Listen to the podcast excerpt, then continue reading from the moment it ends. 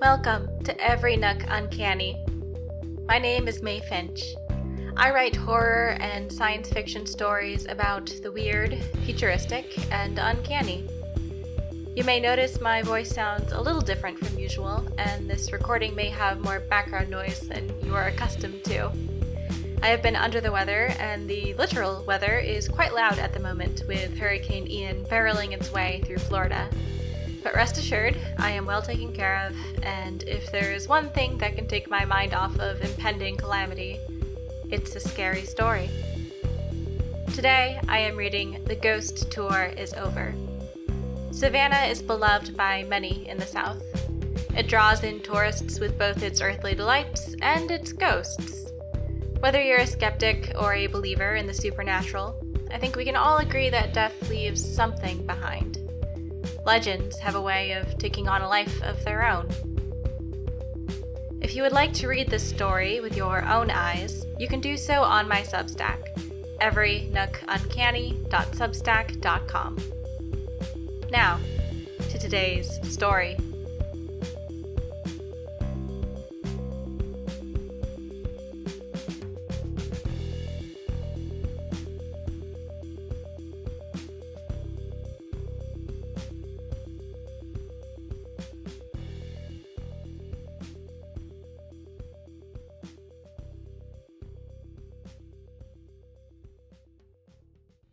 A woman in the graveyard knelt by an iron caged plot. Long golden rays of the dipping sun glowed in her flaxen hair and cast her face into shadow. None of the others on the tour, sipping plastic cups of Cabernet and cans of terrapin, paid her any mind. They were listening to stories of 20th century children struck down by plague and watching the dancing lights of an EMF reader. But my husband gripped my arm. Does that woman? Yes.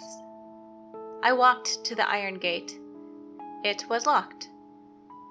Sorry, ma'am. The cemetery closed at five. But you're welcome to come back on your own tomorrow. Now, let's continue. I have a very special house to show you all. It belonged to. I turned away from the group, hoping to snap a photo of the woman who looked so uncannily like me. Dappled light fell on the wrought iron and green tinged cement. She was gone. My husband shrugged. We followed our guide through the mossy squares of the historic district. Children shrieked and giggled, running around with the light up boxes he had handed out, checking bushes and benches for ghosts. Stopping before an ornate three story mansion, the man began a new tale some colonial magistrate's murder. The home glowed gold from the lit chandeliers in its windows, rimmed by centuries old ivy and scarlet curtains. The guests inside, dressed fine and modern, drifting between staff standing in stiff period attire. One stared back down at us, wearing my face. I reached for my husband, but she put a finger to her lips. I dropped my hand. She mouthed something to me, her red lips gasping like a fish. I didn't understand. She mouthed again. Four, maybe five syllables. I still didn't understand. She lifted her fists and brought them crashing against the glass. I jumped, and my husband put a hand on my shoulder. What's wrong? In the window. Look! Other guests heard, and all turned to look, murmuring at the now empty window. Ah, you've seen the actors, the guide said. The estate likes to hire them to play members of the family. It's a very immersive experience. I trembled as we walked to the next square, scanning every face around us. A bridal party passed, wearing pink and white sashes, spilling champagne on the overgrown sidewalks. We stopped again. An inn stood wedged between an antique shop and a high end seafood restaurant, its facade a patchwork of clean red and fire charred bricks. I didn't listen to whatever morbid tales had been born there. My heart pounded in my ears as I searched for a bench to collapse onto. Staring at my clenched hands, I ignored my husband until my heart tired of its frantic thrashing. When I finally looked at him, I could see the worry under the projected sympathy and understanding.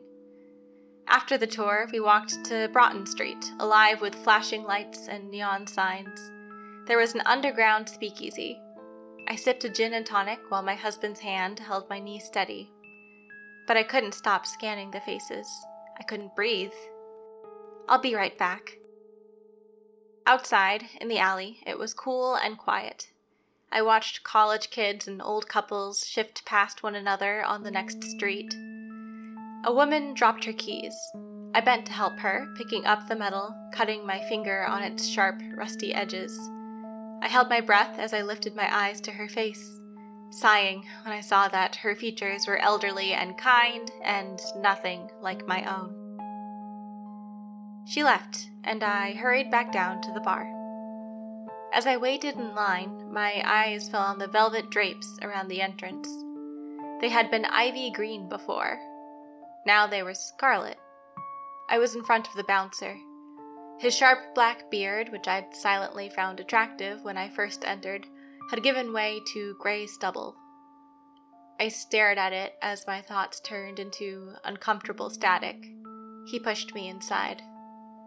Shoving my way through sweaty bodies, slipping on satin, I found my husband. New shirt, pressed tie, drunken eyes. Another woman sat across from him, twirling her honey blonde hair on her finger. She kicked back a crystal glass and wiped her glossy lips slowly with the back of her hand. The world froze as she turned to me and spoke in a voice so similar to my own. Just younger, brighter. You can go home, Sarah. The ghost tour is over.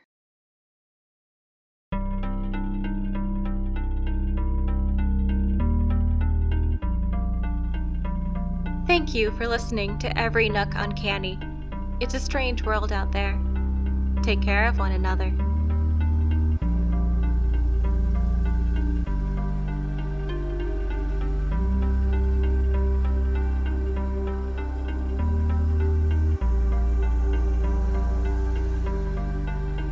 The music in this episode was created by Kevin MacLeod. It featured the songs Beauty Flow, Leaving Home, Comfortable Mystery 3, and Comfortable Mystery 4, all licensed under Creative Commons by Attribution. You can find these songs and more on Kevin's website, incompetech.com.